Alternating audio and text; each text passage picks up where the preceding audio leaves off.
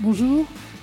Euh, je ne vais pas cacher ma satisfaction, ma joie, voire mon bonheur d'être à nouveau euh, présente au Festival du premier roman de Chambéry. Il y avait eu euh, une édition réinventée en octobre, mais c'est vrai de se retrouver au printemps. C'est une marque, voilà, c'est une marque du printemps et très heureuse d'être là. Très heureuse aussi de pouvoir dialoguer avec nos trois invités. Caroline Valentini qui publie Il fait beau, il fait bleu sous les tombes chez Albin Michel. Laurent Petit-Mangin qui nous dit qu'il y a juste ce qu'il faut de nuit. Je, parlerai du titre tout à l'heure, qui paraît à la Manufacture de Livres, qui est paru à la rentrée de septembre. Et puis euh, Caroline Dorca-Fenech qui nous emmène euh, sur les traces, j'ai envie de dire, d'un parcours particulièrement douloureux avec Rosa Dolorosa, qui est publié, je crois, chez La Martinière. C'est bien ça? Voilà, très bien. Euh, alors on dit que les, familles heureuses n'ont pas d'histoire, que les amours heureux n'ont pas d'histoire, et donc euh, si ces, histoires familiales, euh, je dirais plus précisément ces histoires de lien entre un père et un fils, une mère et un fils, c'est que évidemment vous nous emmenez les uns et les autres dans une forme de tragédie qui est bien sûr qui peut être la perte, par exemple chez vous Caroline, avec la disparition qui va rester, j'ai envie de dire, relativement inexpliqué d'un jeune homme de 20 ans qui se serait suicidé, jeté d'un pont. On en reparlera. Euh, la catastrophe, Caroline Dorca-Fenech, que peut être euh, dans un, univers où euh, on est dans le projet, on est dans l'espoir, on, on construit, on fait construire un hôtel. Il y a une relation très forte entre cette mère et ce fils. Euh, il y a beaucoup de blanc. J'aimerais bien qu'on reparle du blanc dans votre texte. Et puis euh, la catastrophe arrive et c'est euh, le fait que le jeune homme, dont on a eu un, aperçu bah, d'un garçon attentionné, doux, gentil, plein de projets, enthousiaste, amoureux de la beauté, et ce jeune homme est accusé de meurtre. Voilà. et chez vous, Laurent Petit-Mangin, ça commence sur un terrain de football et je me suis plu à relire plusieurs fois le premier chapitre de votre livre euh, pour dire à quel point ce premier chapitre, il, contient déjà beaucoup de choses euh, en devenir, comme s'il était une espèce de... Vous savez, dans la, tragédie grecque, euh, même chez Racine, il y a toujours un, acte de présentation des, données, et les données sont un peu là, c'est-à-dire une histoire familiale difficile, puisque le père se, retrouve seul avec ses deux garçons à la suite de la, mort de la, maman, comme vous dites dans le roman. Euh, une mort qui est présentée dans tout ce qu'elle a de terrible, c'est-à-dire la maladie du cancer, une maladie euh, dont on nous fait comprendre, vous nous faites comprendre que la mère n'a pas vraiment lutté contre, elle, elle s'est euh, résignée à cette maladie. il n'a pas été question de courage. Et donc on commence dans un terrain de football et on finit au cimetière. Et ce qui m'a frappé, c'est que Fous, le garçon, qui est le, personnage euh, essentiel, euh, en dehors du père de, ce texte-là, Fous, le garçon, il, est pris au début dans une forme de gloire, finalement. Il est très bon sur le terrain, il réussit, il remporte des coupes. Et quand on arrive à la fin du chapitre, eh bien, Fous, il est, à part, il s'est mis à part de, la famille, etc. Et vous racontez à quel point... Euh, cette maladie, les visites récurrentes à l'hôpital, euh, le, silence aussi qui s'installe dans les familles, on en parlera peut-être euh, toutes les trois de, tous les trois du, silence des, familles. Eh bien, ce silence, et, le, père assiste, ça m'a frappé ce passage-là, assiste à. Je l'ai regardé dégringoler, il dit comme ça, à propos de son fils. Voilà. Donc, euh, alors, je vais commencer par vous, puisque vous êtes juste à côté de moi, mais je ne vous oublie pas, mesdames, ne vous inquiétez pas, il y a beaucoup à dire sur vos livres. Euh, Laurent Petit-Mangin, moi, ce qui m'a frappé, euh, je, vais revenir sur le, paysage global de ce texte. Euh, il y a plusieurs personnages, mais sur le père, il y a, Fous et Gilou, très important. on pourra rapprocher Noémie, la petite fille de, Gilou, le petit garçon chez vous. Ces, jeunes enfants qui jouent un rôle de comment dire, ils apportent quelque chose de l'ordre du positif et du bonheur et, de l'espérance, d'une certaine façon. Bref, donc il y a, le père, il y a, Fous, il y a Gilou, il y a, les amis qui tournent autour, hein. il y a Jérémy, il y a le Jackie, euh, qui est le, camarade. Euh. J'ai envie de dire, y a et puis et c'est la Lorraine. C'est la Lorraine la, du déclin industriel, c'est la Lorraine du chômage, euh, c'est aussi la Lorraine de, du déclin des, espérances de la gauche, hein, avec la section, euh, où il y a de moins en moins de monde, etc. Et vous savez quoi ça m'a fait penser? Moi, j'ai pensé au livre de Michel Perrault, l'historienne, Mélancolie ouvrière. J'ai trouvé qu'il y avait de la mélancolie dans ce début de texte. Qu'est-ce que vous en pensez? Il y, a, il y, a, de toute façon une certaine mélancolie déjà en Lorraine. Euh, je pense qu'on est, euh, une région. Euh, J'aurais jamais osé le dire. Hein. on, est une région relativement mélancolique. Non, c'est vrai, je pense. Enfin, j'en discutais. Enfin, j'étais en Lorraine récemment pour pour une rencontre et on reconnaissait finalement qu'on était une région qui bon, qui avait du mal un petit peu à à s'affirmer, c'est-à-dire hein, autant par exemple à la région voisine qui est l'Alsace, bon, à, c'est plus pimpant euh. Assez hein. forte, tout ça. Bon, c'est vrai que la, Lorraine, il y a. Bon, euh, il y a ce, côté euh, assez prudent, je pense. je crois que c'est une région prudente. Prudente. Oui. Alors, ce qui est frappant aussi, quand on lit les dernières, dernières lignes de, ce chapitre introductif, c'est les questions que se pose le père. C'est qu'est-ce qu'il va faire à manger Où sont rangées les affaires d'hiver ce qui m'a vraiment frappé, c'est à quel point le désarroi de, ce père est aussi lié à, la vie matérielle, comme dirait Marguerite Duras, c'est-à-dire euh, comment est-ce qu'on se débrouille dans la vie, de tous les gestes de tous les jours. Votre écriture, je trouve, est une écriture du geste, une écriture des, choses à faire, des choses à accomplir, des petites choses à accomplir, je pense. Oui, c'est vrai, mais, mais, mais, ceci étant, bon, j'ai retrouvé euh, dans, les deux autres romans euh, ce côté-là, parfois presque euh, mécanique. Oui, c'est vrai. Hein, c'est-à-dire euh, quand, euh, quand la mère, par exemple, retourne au restaurant et que bon, finalement, elle va s'assurer que finalement le restaurant, bon, bon on peut le fermer. Bon, j'ai retrouvé un peu l'équivalent. Je, je, crois qu'il y a une sidération de ces gens sur qui tombe là, une espèce de fatalité.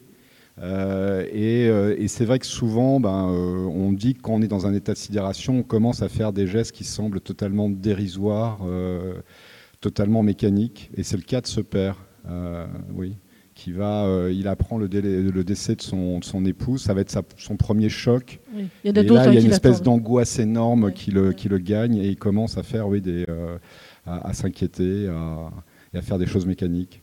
Alors, sans, révéler, j'aime pas révéler les fins des textes parce que c'est toujours au lecteur, je trouve, de faire ce chemin vers la, solution, la résolution ou l'irrésolution d'ailleurs hein, de certains textes.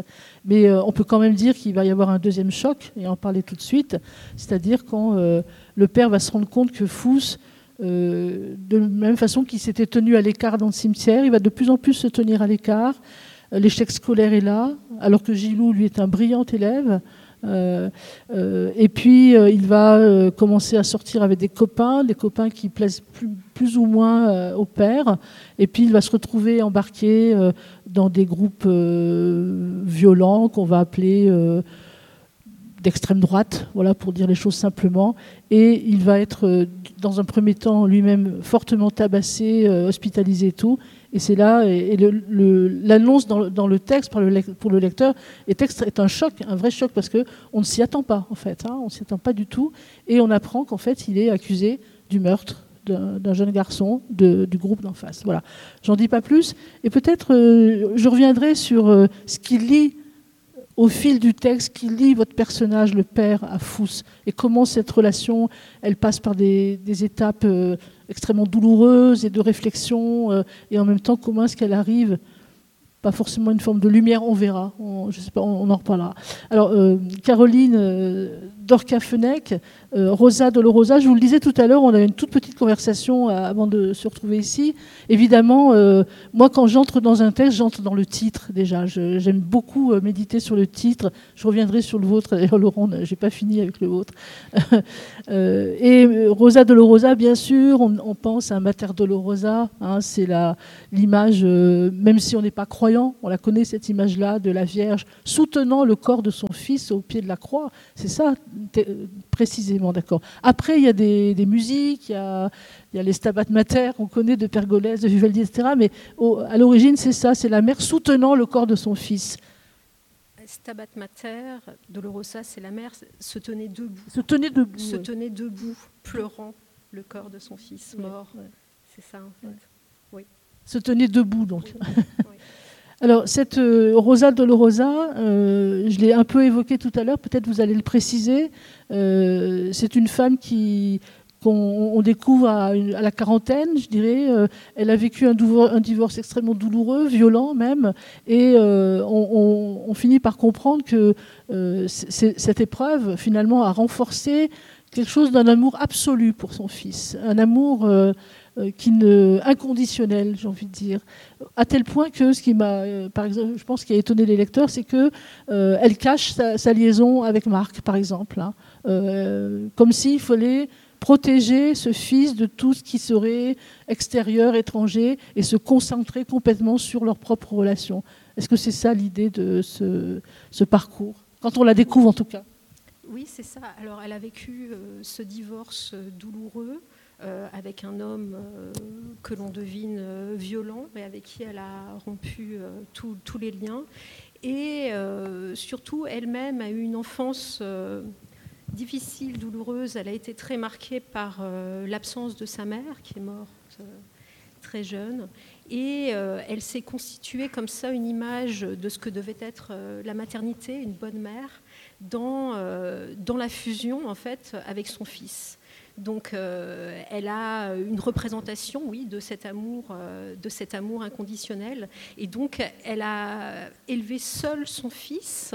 Euh, l'histoire se, passe à Nice, dans un milieu social je dirais modeste. Elle a un petit, elle a un petit restaurant. Ça n'a pas été facile pour. D'ailleurs, il s'appelle Petit Soleil. Hein, le titre est modeste déjà. Oui, un petit soleil, exactement.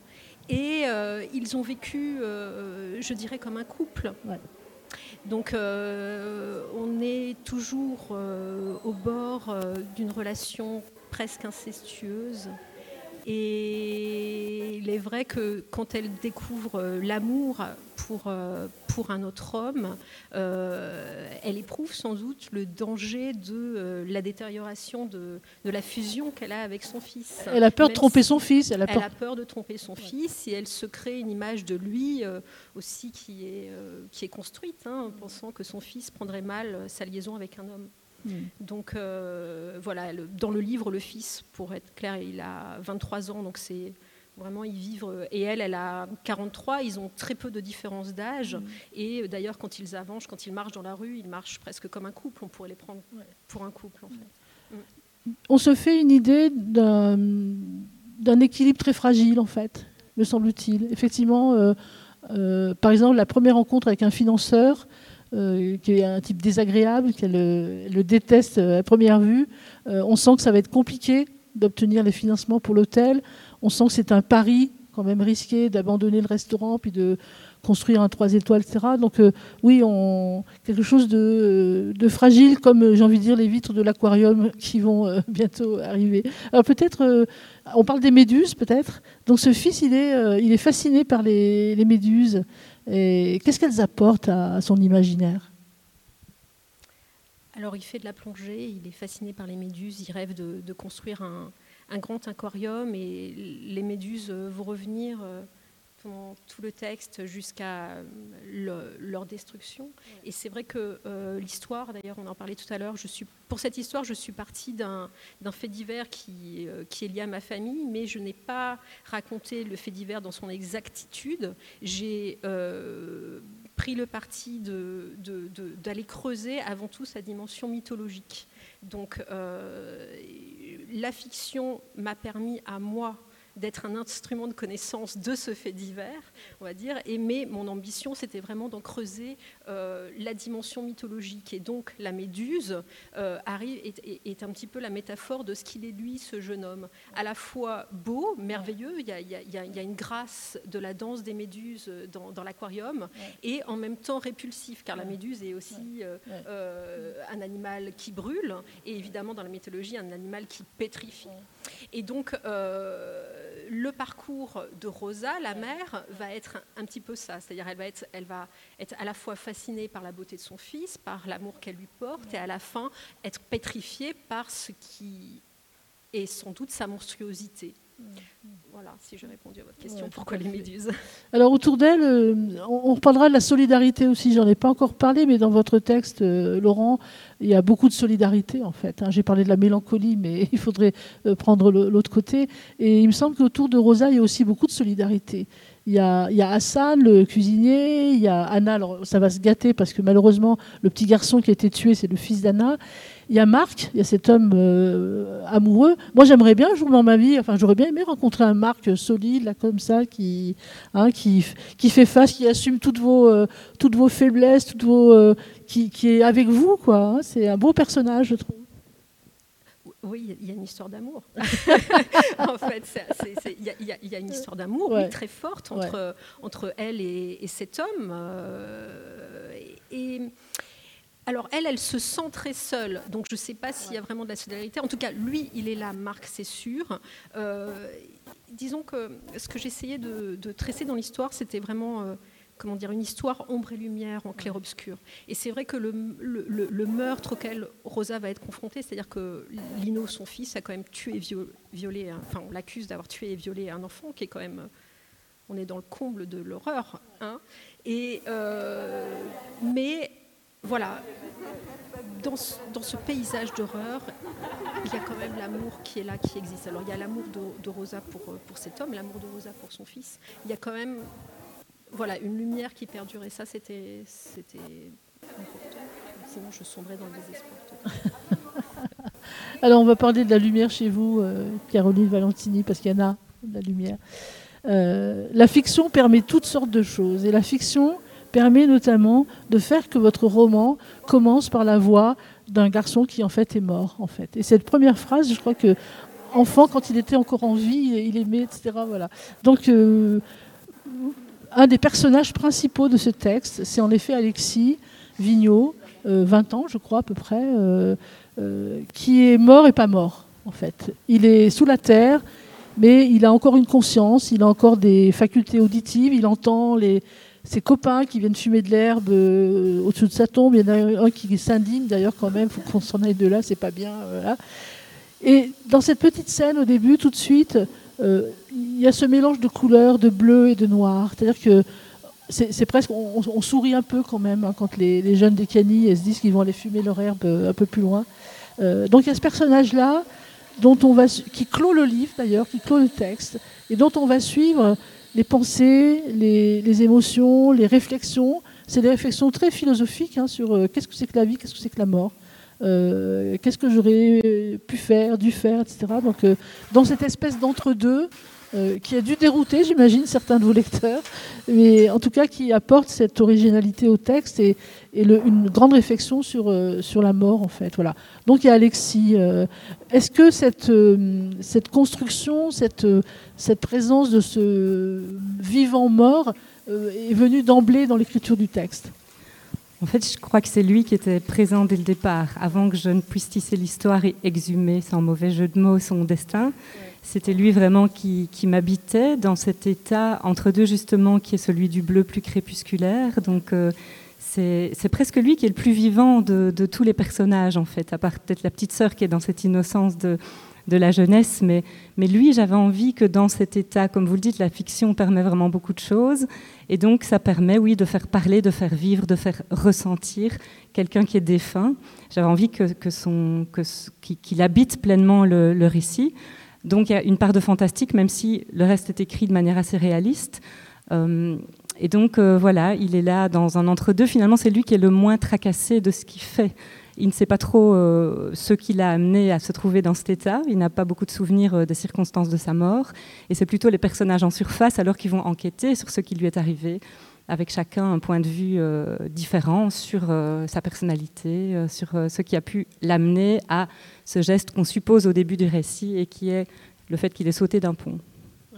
Alors autour de lui, les autres personnages, vous avez commencé à parler de Noémie, c'est vrai que c'est un personnage très important qui aussi à la fin apporte une forme de résolution hein, euh, par ses fugues. Euh, elle, fuit l'école dont la porte n'est pas très loin du cimetière et elle, elle va parler. Elle va parler aux morts, hein, elle lui parle. Donc elle a, une espèce de préscience que euh, Alexis n'est pas tout à fait mort, qu'il est encore là quelque part dans cette espèce de zone intermédiaire. Alors c'est la seule en fait qui a un vrai contact avec lui. Les autres évoluent en surface. La maman qui, qui vit une espèce d'effraction à l'annonce de sa mort et qui a toujours eu une vie assez classique. Elle est enseignante, elle s'occupe de sa famille. Elle va pas du tout supporter ce qui arrive, on peut le comprendre. Chaque parent réagirait différemment dans ces circonstances-là, mais elle, en tout cas, elle prend sa voiture, elle s'en va. Après 15 jours, elle se trouve dans une espèce de sidération, elle zone dans sa maison. Elle parvient même plus à s'occuper de sa petite fille. Elle a l'impression que sa petite fille vivante a moins besoin d'elle que son frère mort, et donc elle s'en va. Euh, et donc chacun évolue comme ça dans, sa quête, dans, sa tentative de faire son deuil. Mais la petite sœur est la seule qui se rend en fait sur la tombe d'Alexis, et c'est la seule qui parvient à avoir un contact cœur à cœur avec lui. Moi, mon interprétation, c'est que c'est l'enfant qui est capable, en fait, de pas se poser la question intellectuelle de mais pourquoi tu t'es retrouvé à commettre un geste pareil? C'est quand même euh, un geste assez irréparable de sauter d'un pont. Mais la petite sœur elle ne lui pose pas toutes ces questions-là. Il est là, bon oui, est mort, c'est comme avant, on fait avec, et elle va le voir, et elle lui raconte des choses, elle lui amène des fleurs des champs. Et c'est dans cette innocence, je crois, que le contact est possible. Et si on reprend ça comme une métaphore de nos vies euh, habituel, quand on n'est pas sous terre, c'est quand même quand on est dans ce, dans ce lien cœur à cœur qu'on est dans, dans, le lien le plus vrai. Quand on commence à analyser, à juger l'autre, on ne se trouve pas dans ce, dans ce cœur à cœur réel et c'est ça que j'avais envie de montrer avec cette petite Noémie. on parlera de la, du voyage de la mère parce qu'il est quand même très intéressant et il fait penser d'ailleurs un petit peu aussi au parcours de, de, votre mère à vous, de, de Anna. Laurent, je voulais peut-être vous demander comment vous définiriez la relation de du père à Fous. On a parlé de fusion, euh, d'amour presque incestueux chez vous. Euh, comment est-ce que vous, quel mot vous employeriez pour définir la, relation avant la catastrophe entre, entre le père et Fous euh, Avant la catastrophe, c'est un amour qui est plein de, de, gêne. C'est un amour excessivement vrai, hein, mais qui est qui est plein de pudeur, plein de silence. Euh, bon, euh, c'est un père qui, euh, qui, a, je pense, beaucoup de schémas. qui, qui, évolue depuis toujours sur l'ensemble de ses registres, que ce soit le registre politique, que ce soit son métier, que ce soit aussi donc sa famille, qui évolue en essayant de faire les choses bien, euh, en essayant de, cocher les, cases. Donc il est, il est, je crois que c'est quelqu'un qui croit profondément au système. Hein, euh, c'est pour autant euh, quelqu'un qui milite, qui, qui veut faire, je dirais, changer le système, mais qui s'inscrit dans le système. Et, la relation avec ses enfants, bah, c'est une relation, bon encore une fois, on, le voit, hein, il va le voir au, jouer au foot, par exemple, il est heureux de ça, il le dit lui-même, hein, il le dit, euh, c'est quelque chose que j'attends euh, dès le début de la semaine, quoi. je sais que ça sera mon plaisir d'aller le voir, et pourtant, bon, il est un petit peu en, retrait. Il y a cette phrase, il dit j'ai ma place. Hmm. à tous les sens du terme. Il a sa place au, stade, mais il a sa place dans cet univers-là, qui est un. Moi, je l'ai vraiment senti comme un moment de grâce, quand même. Oui, oui, d'équilibre. D'équilibre. Hein, et puis, euh, bah, c'est justement euh, quand on va lui apprendre qu'il y a quelque chose qui sort complètement de son système, euh, où là, pour le coup, il n'a pas du tout la, plasticité suffisante pour, pour penser autrement, que là, ça va s'écrouler, oui. Alors, effectivement, ce qui va. Il y a des silences aussi dans vos textes, hein, évidemment. Il y a beaucoup d'interrogations, de, de non-réponses. Mais ce qui est frappant dans, dans l'évolution du personnage, quand ils sont obligés de rester euh, en relation, hein, quand il y a l'accident, etc., c'est le silence, c'est l'évitement, c'est-à-dire qu'ils réduisent leur, euh, leur vie euh, matérielle au strict minimum. Hein. ils se côtoient, mais dans, l'évitement. Est-ce que votre personnage, comment vous diriez qu'il a bougé à la fin de. sans dévoiler la fin, mais moi, il y, a un passage qui m'a vraiment très marqué là-dessus. Quel chemin il a fait, le, père je pense que le, père, euh, il, a, euh, il y a une scène qui peut paraître relativement anecdotique dans, euh, dans, le livre, qui est la scène où il voit des gyrophares de la police arriver vers son pavillon. Et où là, finalement, il a quelques secondes terribles où il se dit, tiens, ils viennent m'annoncer la mort de, de mon fils. Et il a quelques secondes horribles où il se demande si on n'est pas presque content. Euh, donc j'ai l'impression que bon là il est, vraiment au plus, le, plus au fond possible de, là où il peut être. Et justement, là, il, ne peut que remonter. Enfin, je, pense que c'est ça le déclencheur. C'est comme s'il y avait, euh, voilà, c'est comme si la sidération euh, d'un coup d'un seul euh, venait de cesser, et que là, il reprend son long cheminement vers vers la fin de la nuit, quoi. Hein. c'est un peu ça. Et c'est Gyrophare là qui arrive comme ça dans, dans, la soirée. Et vous, ce, long cheminement qui est une remontée, en effet, vous l'écrivez à, travers, je, reviens à ces, détails qui sont des détails de, des, gens ordinaires, c'est-à-dire euh, le fait que petit à petit, il arrive à aller seul au parloir, petit à petit, ils arrivent à, à tenir une heure, il lui apporte des affaires, il lui apporte des livres, voilà. Donc il y a ces petites victoires en fait, euh, petit à petit. Alors ce titre, euh, ce qu'il faut de nuit, moi, il m'intrigue. J'ai l'impression que le lecteur pourrait le compléter oui, oui. Hein euh, Rajouter bah, un petit bout, je sais pas. Euh. Bah déjà, on pourrait le compléter. Moi, je, voulais le compléter. Je voulais euh, que ça soit ce qu'il faut de nuit au-dessus des arbres. Ah, hein, puisque c'est le premier vers d'un poème qui s'appelle Vivre encore. Bon, ça aurait pu être un peu le, la thématique de notre rencontre. Bon, c'est un, poème de, Jules Supervielle. Euh, bon, et c'était bon. Ce qu'il faut savoir, alors c'est toujours euh, bon un exercice redoutable les titres parce que bon, en l'occurrence, moi, ce titre, euh, c'était pas le titre avec lequel le roman a été écrit. J'ai pas du tout écrit ce roman avec ce qu'il faut de nuit en, en tête. C'est mon épouse qui l'a trouvé après coup quand le, premier titre qui a été choisi pour ce roman, euh, bon, qui, je vais vous le donner, comme ça vous aurez une exclue, euh, bon, euh, c'était Ceci est mon sang. Bon, bah, pour ceux qui ah. ont lu le livre, vous pourrez voir pourquoi, ce, pourquoi ce titre, ce côté un petit peu... Bon, bah, on en revient christique un peu. voilà. Bon, mais sauf que bon, Ceci est mon sang est déjà un titre qui était pris. et puis bon, il plaisait pas trop à mon éditeur, donc on, est, on a basculé là-dessus. Alors, Finalement, bon, c'est vrai que c'est un titre, bon, il n'y a, pas de titre par hasard non plus. Euh, bon, c'est un titre qui va bien, parce que je pense que euh, on peut l'analyser de plusieurs façons, mais, pour moi, bon, ce qu'il faut de nuit, il peut s'expliquer sur finalement euh, ce qu'il faut peut-être aussi de fatalité pour que le libre arbitre des, gens s'exerce. Et en l'occurrence, là, qu'est-ce qu'il faut comme fatalité pour que finalement le fils décide de faire ce qu'il va faire? Et, que le père décide aussi d'accomplir bon, ce qu'il doit faire il y a une scène par rapport au chemin de, du père vers, euh, appelons ça de la lumière, effectivement. C'est quand euh, il rencontre le père de Christina, la copine de, du, fils. Et quand il dit, il était où ce comte fasciste? En fait, il, en face de lui, il a un homme, tout simplement. Tout aussi dévasté euh, par ce qui arrive et tout. Donc, il va sûrement pas embrasser les idées de, de, l'autre, mais il y a quelque chose qui s'est passé là. Et puis, bah oui, euh, il dit, hein, son pavillon, il ressemble exactement, ils, ont, ils sont décorés de la même façon, euh, tout ça. Enfin, de toute façon, c'est des gens du même coin. Enfin, je veux dire, bon, euh, oui.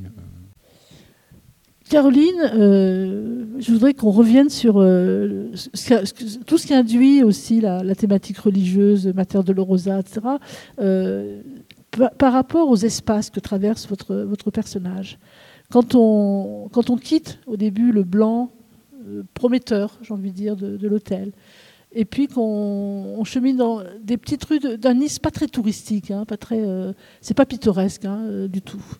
Et puis qu'elle va, d'abord il y a le commissariat qui est quand même assez, assez, assez froid, on va le dire, hein, c'est pas pas un lieu de grande euh, convivialité.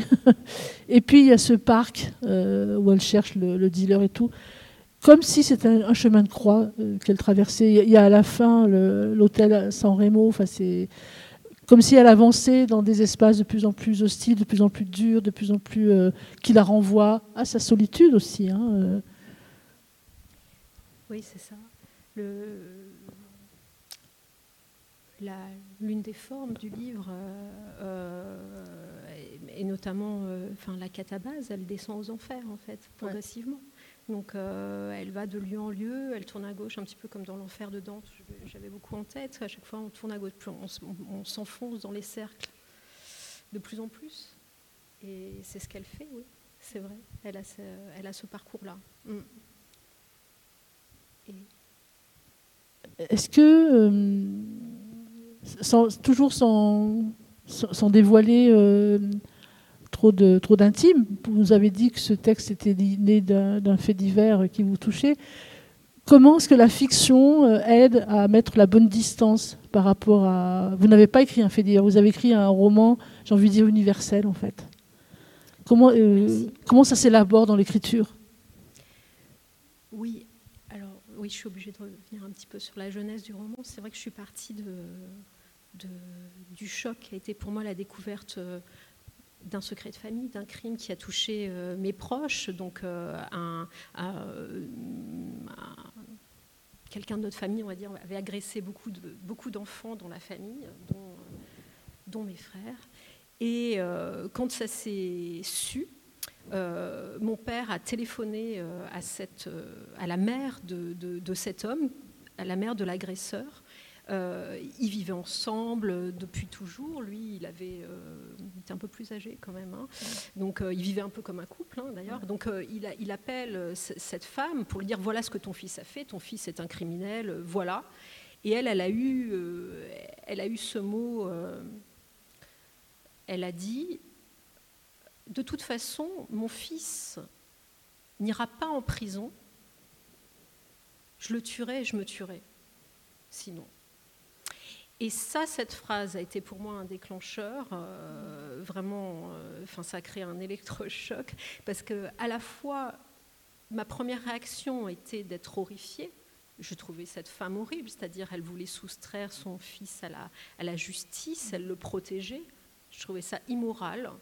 Et dans le même temps, moi qui ai manqué euh, d'amour maternel, j'étais fascinée par l'amour qui émanait de cette phrase, c'est-à-dire qu'elle protégeait son fils.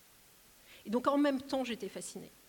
Et de, ça, de cette fascination et de, de, et de cette horreur, la tension entre les deux, de, ça est né le, roman. Et donc j'ai eu envie, ça m'a obsédé, ça m'a obsédé complètement, vraiment. Et euh, effectivement, comme je ne voulais pas raconter l'histoire parce que euh, moi j'étais une victime collatérale je n'étais pas dans le centre déjà, je ne m'estimais pas légitime à raconter du point de vue de la victime ou du point de vue. Donc euh, ça a travaillé il a fait, et donc j'ai vu ce qui me touchait. Ce qui me touchait, c'était vraiment un rapport à la mère encore une fois, parce que moi, j'ai un rapport à ma mère qui, est particulier. Et donc, effectivement, ça m'a pris du temps à trouver la bonne distance. Et la, et la fiction, oui, a été pour moi, je l'ai utilisé vraiment comme un instrument de connaissance, un instrument de, de, de, ce qui se jouait là, de tension psychologique entre les rapports entre les personnages. Et c'est vraiment je ne peux pas le dire mieux que ça.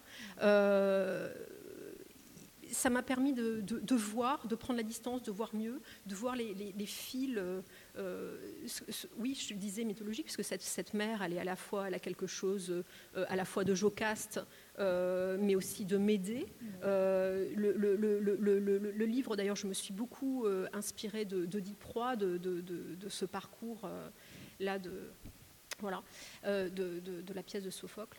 Et euh, voilà, ça a été vraiment trouver euh, la bonne distance pour, pour, euh, ben voilà, pour, me permettre de m'y projeter. Je ne sais pas si j'ai été claire. Vous avez été très claire. Merci, merci beaucoup. Alors, on a, oui, on a parlé de chemin de croix et j'aimerais bien qu'on parle du voyage de Madeleine quand même dans votre texte, parce que c'est une part importante du texte où il se passe beaucoup de choses dans l'ordre qui ressemble d'ailleurs à la démarche de la mère de de l'enquête en fait. C'est-à-dire ces mères et ces pères, peut-être aussi, on en parlera avec Laurent, qui veulent comprendre, qui veulent comprendre, qui veulent euh, trouver des, traces, des preuves ou des contre-preuves. Et en fait, euh, alors c'est pas euh, une descente aux enfers, c'est une marche le long d'un fleuve. Moi, j'ai l'impression qu'il y a des parallèles fous entre nos trois textes, parce que, en effet, il y a quelque chose d'une tentative de comprendre chez le père, chez les deux mères, et en même temps, la réponse ne vient pas d'une compréhension intellectuelle. La réponse vient d'une mise en voyage, d'une mise en mouvement. La réponse vient presque du corps. C'est tellement charnel aussi dans ton texte. Elle, se met en mouvement parce qu'elle n'en peut plus des questions qui tournent, qui tournent dans sa tête. La mère Madeleine, la mère d'Alexis, donc qui, s'est suicidée. Et, dans, cette, dans cette quête, dans cette marche, elle va vouloir retourner sur les traces euh, des derniers jours euh, qu'il a vécu dans son université. Et puis, elle apprend par ses colocataires qu'il allait souvent dans une espèce de ferme, alors là, qui était menée par un, leader un peu euh, écolo qui, qui voulait des projets d'énergie renouvelable, qui était un de ses profs. Et donc, il y a cette question du sens et il y a cette question de son besoin au départ de trouver des réponses, mais ce qui la sort petit à petit de sa quête et de sa sidération, c'est d'être en mouvement. Et je crois que la place du, corps, du quotidien est vraiment importante euh, dans tout ça. Et, je voulais revenir un peu sur ce que vous disiez avec euh, la part de la fatalité. Je pense que dans nos trois textes aussi, il y a ça. Il y a, tiens, ça aurait pu basculer dans un autre sens que ce soit Fous, on a des, éléments de réponse, la mort de sa maman, l'envie d'une fraternité avec, euh, avec certains groupes d'extrême droite, etc. Ici, Lino qui, qui a manqué d'un père, on a des éléments de réponse. Mais ça ne suffit pas à expliquer les actes terribles que chacun de ces trois enfants ont posés.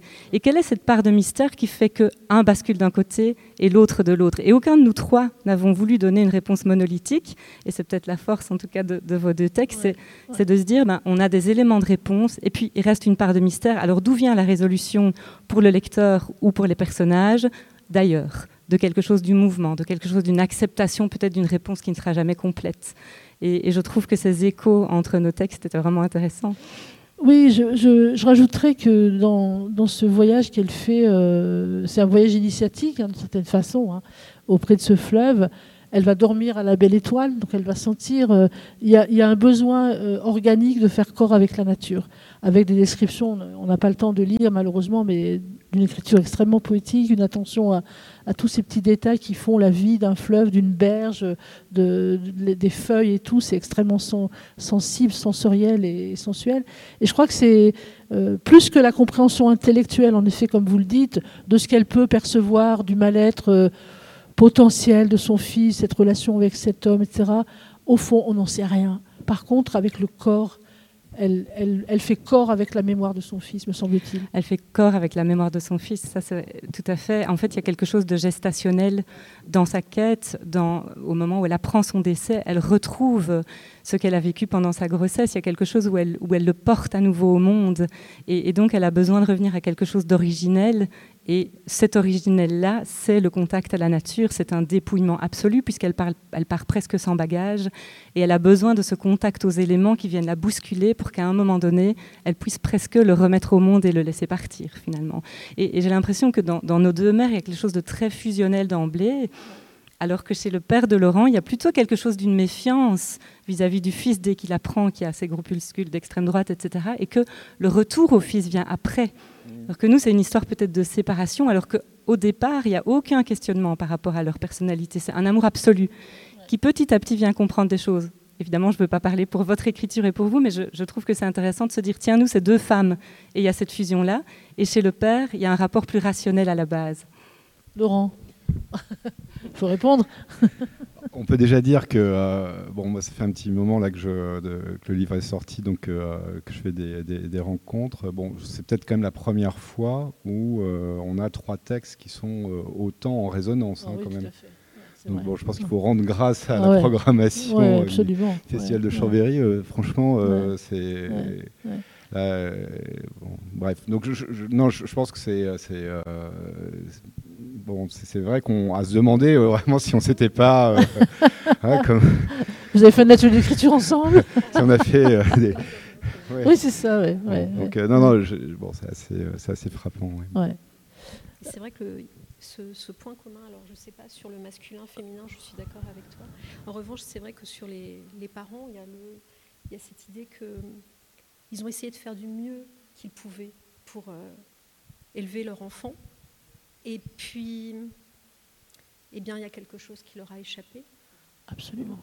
Et voilà. Euh, et, ça, effectivement, c'est de l'ordre du mystère. De, y a des, comme tu l'as dit, hein, il y a des explications, euh, un peu de déterminisme social. On est dans un milieu, oui, ah, mais ça pas, ce n'est pas suffisant à tout expliquer, bien évidemment.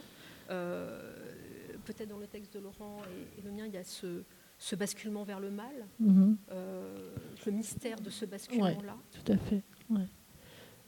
Moi, je pense que Enfin, ça, c'est le point ouais. je pense. Hein, en, tant, en tant que lectrice, moi, ce qui m'a fasciné, c'est ça nous renvoie tous à notre humanité, de toute façon à nous-mêmes. C'est-à-dire que nos actes, si mineurs ou si au contraire extraordinaires et gravissimes soient-ils, résistent en fait à l'explication simpliste, intellectuelle, rationnelle. Euh, quand pendant le, premier procès, je crois, euh, on reproche au père finalement de ne pas avoir été là, c'est complètement injuste. C'est complètement injuste parce que comme si ça pouvait faire basculer ce, garçon effectivement dans euh, cette violence extrême, comme si ça suffisait.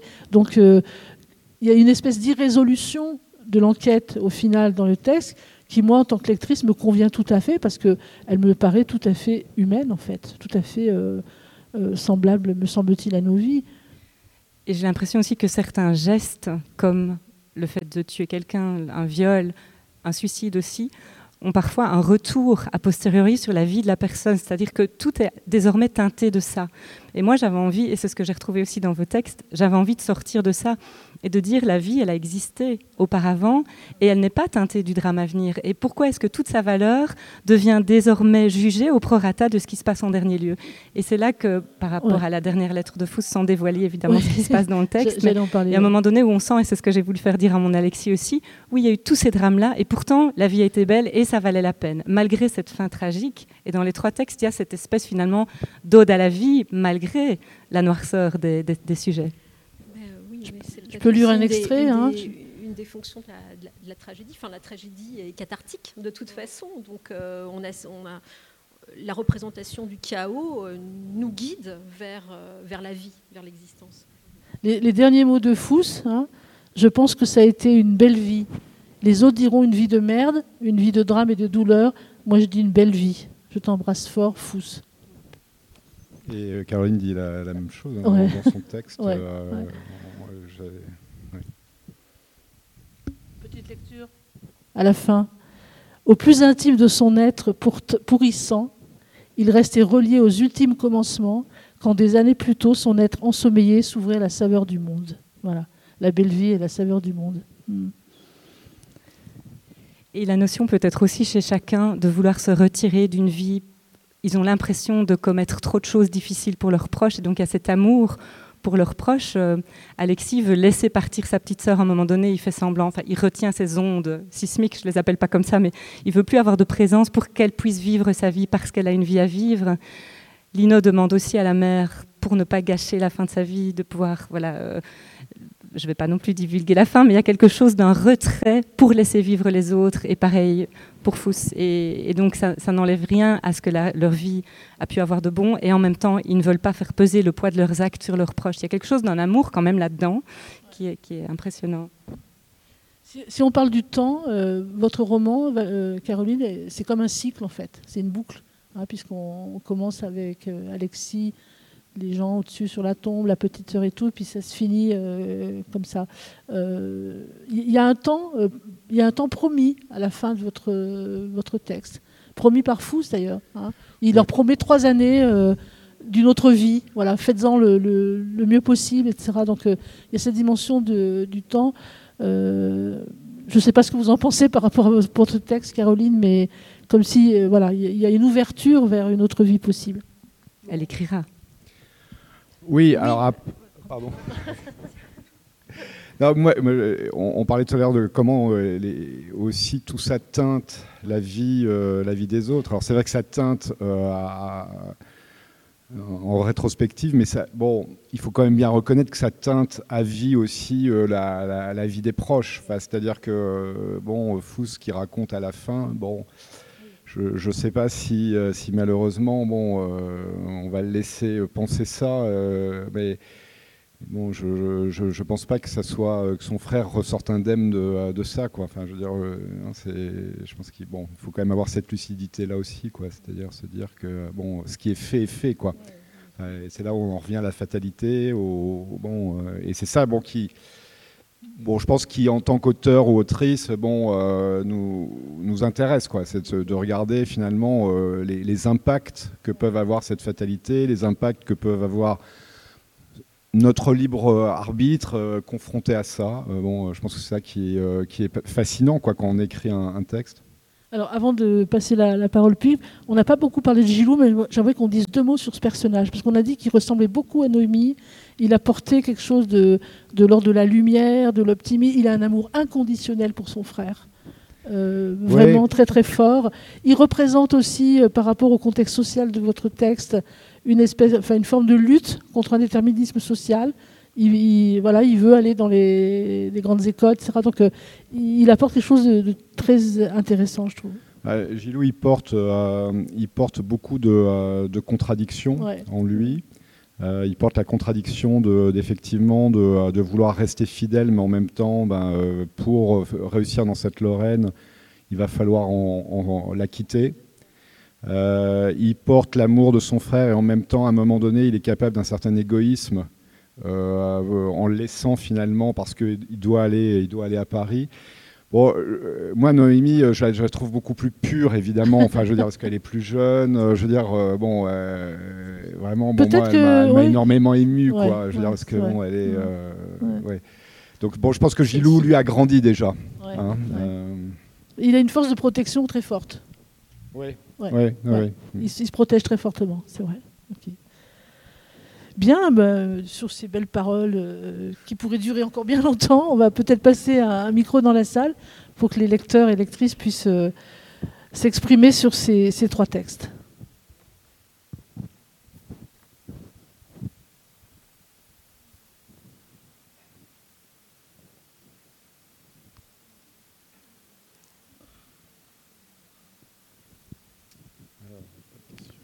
Pas de questions?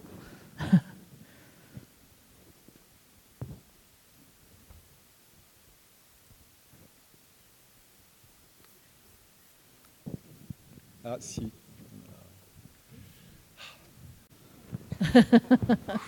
C'est toujours le moment. Vous avez, sauvé, vous avez sauvé notre rencontre là, hein. merci. On vous a sidéré en fait. Je ne veux même pas vous poser une question parce que je trouve que ça a été une magnifique rencontre. Tous les trois, vous êtes top et en même temps, vous avez lu les uns les autres.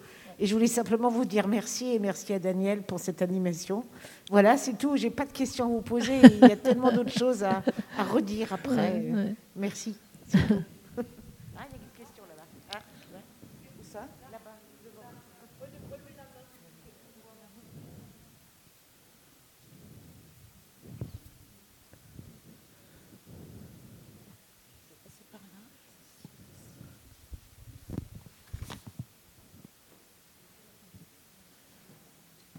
Qu'est-ce qui fonde la décision du père de reprendre euh, un lien avec son fils et peut-être d'aller le voir en prison d'abord, de lui pardonner quelque part, de, renouer du positif en tout cas dans la relation?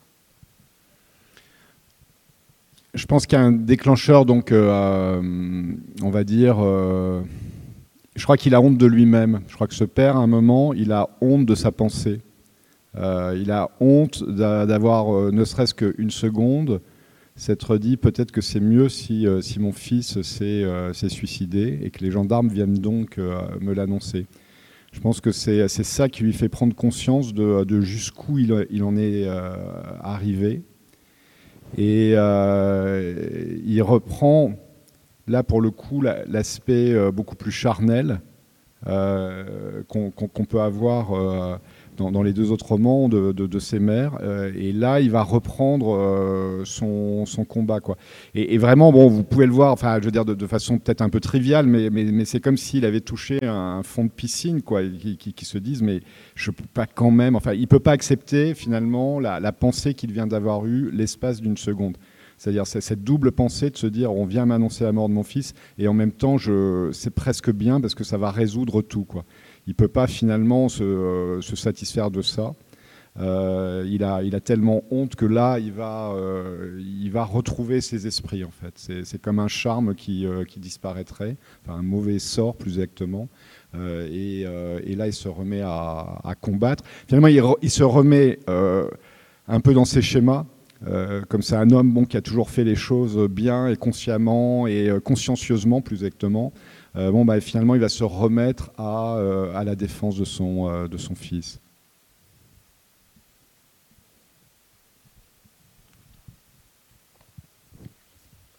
est-ce que pour chacun d'entre vous, le pardon est nécessaire? Ouh, on n'est pas sorti là. Hein. le pardon, c'est compliqué. Euh, je, suis en plein dedans dans l'écriture de mon nouveau roman. Euh, je sais pas, je peux peut-être vous livrer quelque chose d'une expérience euh, personnelle là-dessus et qui peut-être éclaire aussi le. J'étais à la mort de mon père, j'étais allée, pardon, c'est une petite anecdote très personnelle, mais puisque c'est la question du pardon me, touche beaucoup. À la mort de mon père, j'étais allée voir un, prêtre. Je suis athée, je ne suis pas croyante, mais voilà, les circonstances ont fait que j'ai pu parler à un prêtre et je lui ai dit je ne sais pas si j'arriverai à pardonner à mon père. Et plein de choses. Il m'a dit, mais le pardon, ça prend du temps. Euh, les choses à pardonner sont réelles et on ne les effacera jamais. C'est-à-dire ce qui a eu lieu a eu lieu. Ça ne pourra jamais être effacé. En revanche, euh, une personne ne se réduit pas à ses actes euh, peut-être criminels, pour revenir à nous deux en tout cas, une personne ne se réduit pas ça, à ça, et petit à petit, on, regarde différemment la personne, on s'aperçoit que la personne a d'autres facettes de sa vie. Euh, voilà, donc je ne sais pas en ce qui me concerne, c'était aussi un peu ça qui a été mon parcours et qui a été de voir ce, personnage-là de, criminel éminemment noir, mais de voir qu'une personne n'est jamais que ça. Et quand on se rend compte de ça, peut-être que quelque chose qui est de l'ordre du pardon, je ne sais pas si c'est le vrai terme, peut advenir. Je ne sais pas si j'ai bien répondu, mais en tout cas, je suis euh, complètement d'accord avec toi. Enfin, je, pense, euh, enfin, ce qui est important, euh, c'est effectivement d'accepter que ce qui est fait est fait. ça, pour moi, c'est un point qui est relativement essentiel. Et effectivement, après, de, de, considérer, de, nous considérer respectivement comme vraiment des, entités très complètes, bon, qui ne se résument pas à un seul, un seul élément. Quoi, peut-être qu'il y a toujours dans cette tragédie-là une part d'irréparé, quelque chose avec lequel il faut vivre. Mais comment, en fait, la question, c'est comment continuer à vivre après? Et est-ce qu'il faut le pardon? Et quelle est la frontière avec l'acceptation ou le lâcher-prise Ou à un moment donné, de, pouvoir recommencer à marcher tout simplement vers quelque chose d'un tout petit peu plus lumineux où la vie peut, retrouver ses droits, en fait? Euh, et, est-ce que ça passe par le pardon ou simplement par une forme d'acceptation que ce qui a été a été dans ses parties douloureuses, mais aussi dans ses parties belles? Euh, Madeleine, la mère de, mon Alexis, ne, voudrait pas qu'il n'ait pas vécu. Ce serait bien pire, en fait, de ne pas l'avoir connu. Enfin, elle n'en saurait rien, mais ne remet pas du tout en cause le fait qu'il ait existé, même si la fin était tragique. Et c'est peut-être ça aussi de pouvoir revenir sur. Pour moi, c'est ça le point de basculement du père de Gilou, du père de Fous à un moment donné, c'est qu'il se rappelle aussi de son enfance. Et alors, c'est comme si Fous recommençait à exister pour lui-même. Et pareil pour Lino, elle se rappelle de son visage tel qu'il était avant le drame, et peut-être que ça permet de renouer avec quelque chose de la personne, plus dans sa complexité, dans son entièreté, et pas réduite à, ce, cet acte. C'est vrai que dans, dans l'esprit de, d'Anna, de la mère pardon, de, de Rosa, le fait que le, visage de, Lino adulte vienne se confondre avec le visage de, Lino enfant le ramène vers une forme d'innocence en fait, hein, et, du coup rend euh, euh, l'acceptation plus. Euh, moi, je voudrais juste redire que on a la littérature, c'est l'écriture hein, aussi, c'est comment les mots arrivent.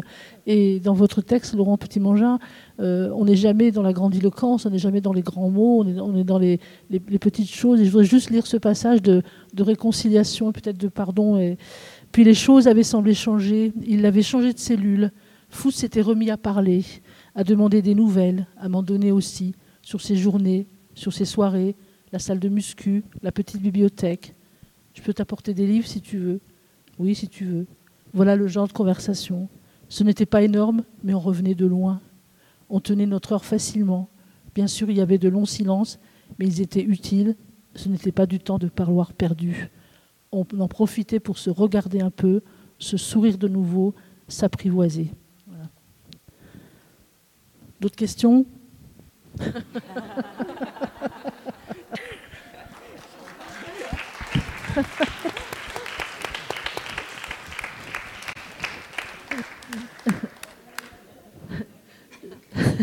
Je voudrais juste rajouter euh, quelque chose sur les premiers romans, euh, ceux-là en particulier. Euh, venant depuis plusieurs années à Chambéry et lisant des premiers romans comme ça, je me dis qu'il y a une forme d'intransigeance, d'absolu, de courage, de culot, d'entièreté dans l'écriture des premiers romans qui fait qu'on a le sentiment d'être vraiment, vraiment en face de la littérature. Et je vous remercie infiniment tous les trois. Merci.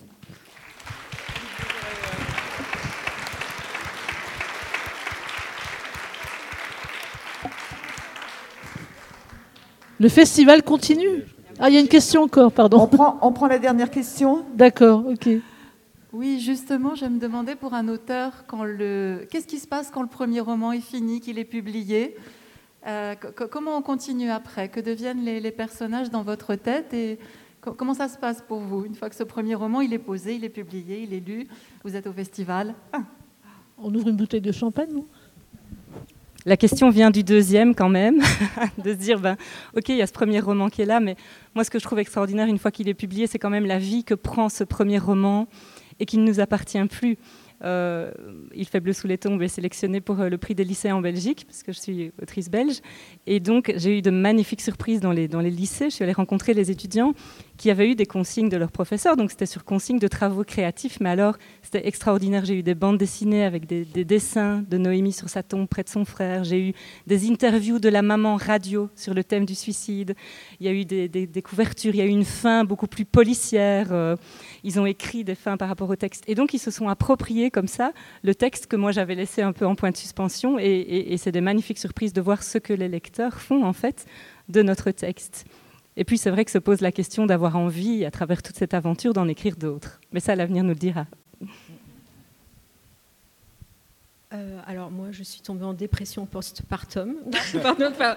alors non, j'ai vraiment eu du mal à sortir du texte en fait ça a pris euh, de longs mois. J'étais vraiment, euh, je, c'est-à-dire que moi j'avais, j'ai l'impression que mon personnage il existe en fait. C'est euh, voilà, enfin je veux dire des fois je me dis je suis folle, mais c'est vraiment, c'est vraiment l'impression que j'ai eu. J'ai vraiment eu du mal à sortir du texte et puis après il y a les, les retours de lecteurs, c'est absolument magnifique, c'est bouleversant, mais voilà, pour moi, ça a été long. Alors maintenant, je suis bien dans mon, prochain texte, là, je suis contente. Mais euh, j'aurais pas pu euh, tout de suite me mettre euh, au prochain. Ça a été, il a fallu que je sorte du texte. Moi, ça a été complètement différent. déjà, j'avais, j'avais déjà un autre roman qui était, qui était accepté par mon éditeur. En l'occurrence, mon éditeur avait accepté le, l'autre avant d'accepter celui-ci. Quoi. Donc, on a choisi au dernier moment d'inverser la, publication. Donc bon, j'avais pas ce stress du, deuxième roman. Euh, et moi, en revanche, je me suis au contraire mais sorti immédiatement de, de ce livre. Euh, je suis parti euh, dans d'autres coins. J'avais envie d'écrire sur d'autres choses. donc bon, donc voilà. Donc je Bon, je crois qu'on vit tous un peu euh, de façon très très différente. Euh, bon, ce qu'on peut dire, c'est que c'est c'est une belle une belle aventure, quoi. Enfin, je veux dire, c'est quelque chose qui euh, qui vous cueille comme ça. bon, c'est quelque chose qu'on qu'on vit pas. dont d'ailleurs, je, trouve le plus dur, c'est peut-être que c'est que vous, êtes, moi en tout cas, je, suis très, euh, très distancé ou distancié de mes proches, par exemple. Enfin, je, je, crois qu'ils ne comprennent absolument pas.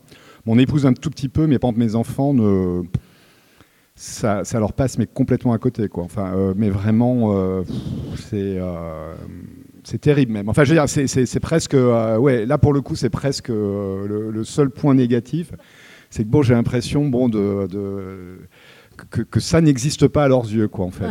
Euh, voilà. Ça, me rappelle une anecdote d'Annie Saumon, qui est une grande nouvelliste, qui est là, aujourd'hui décédée. Euh, sa famille, comme vous, euh, franchement, ça leur passait complètement. Alors c'est la grande, c'est la prêtresse de la nouvelle en France, quand même. Hein.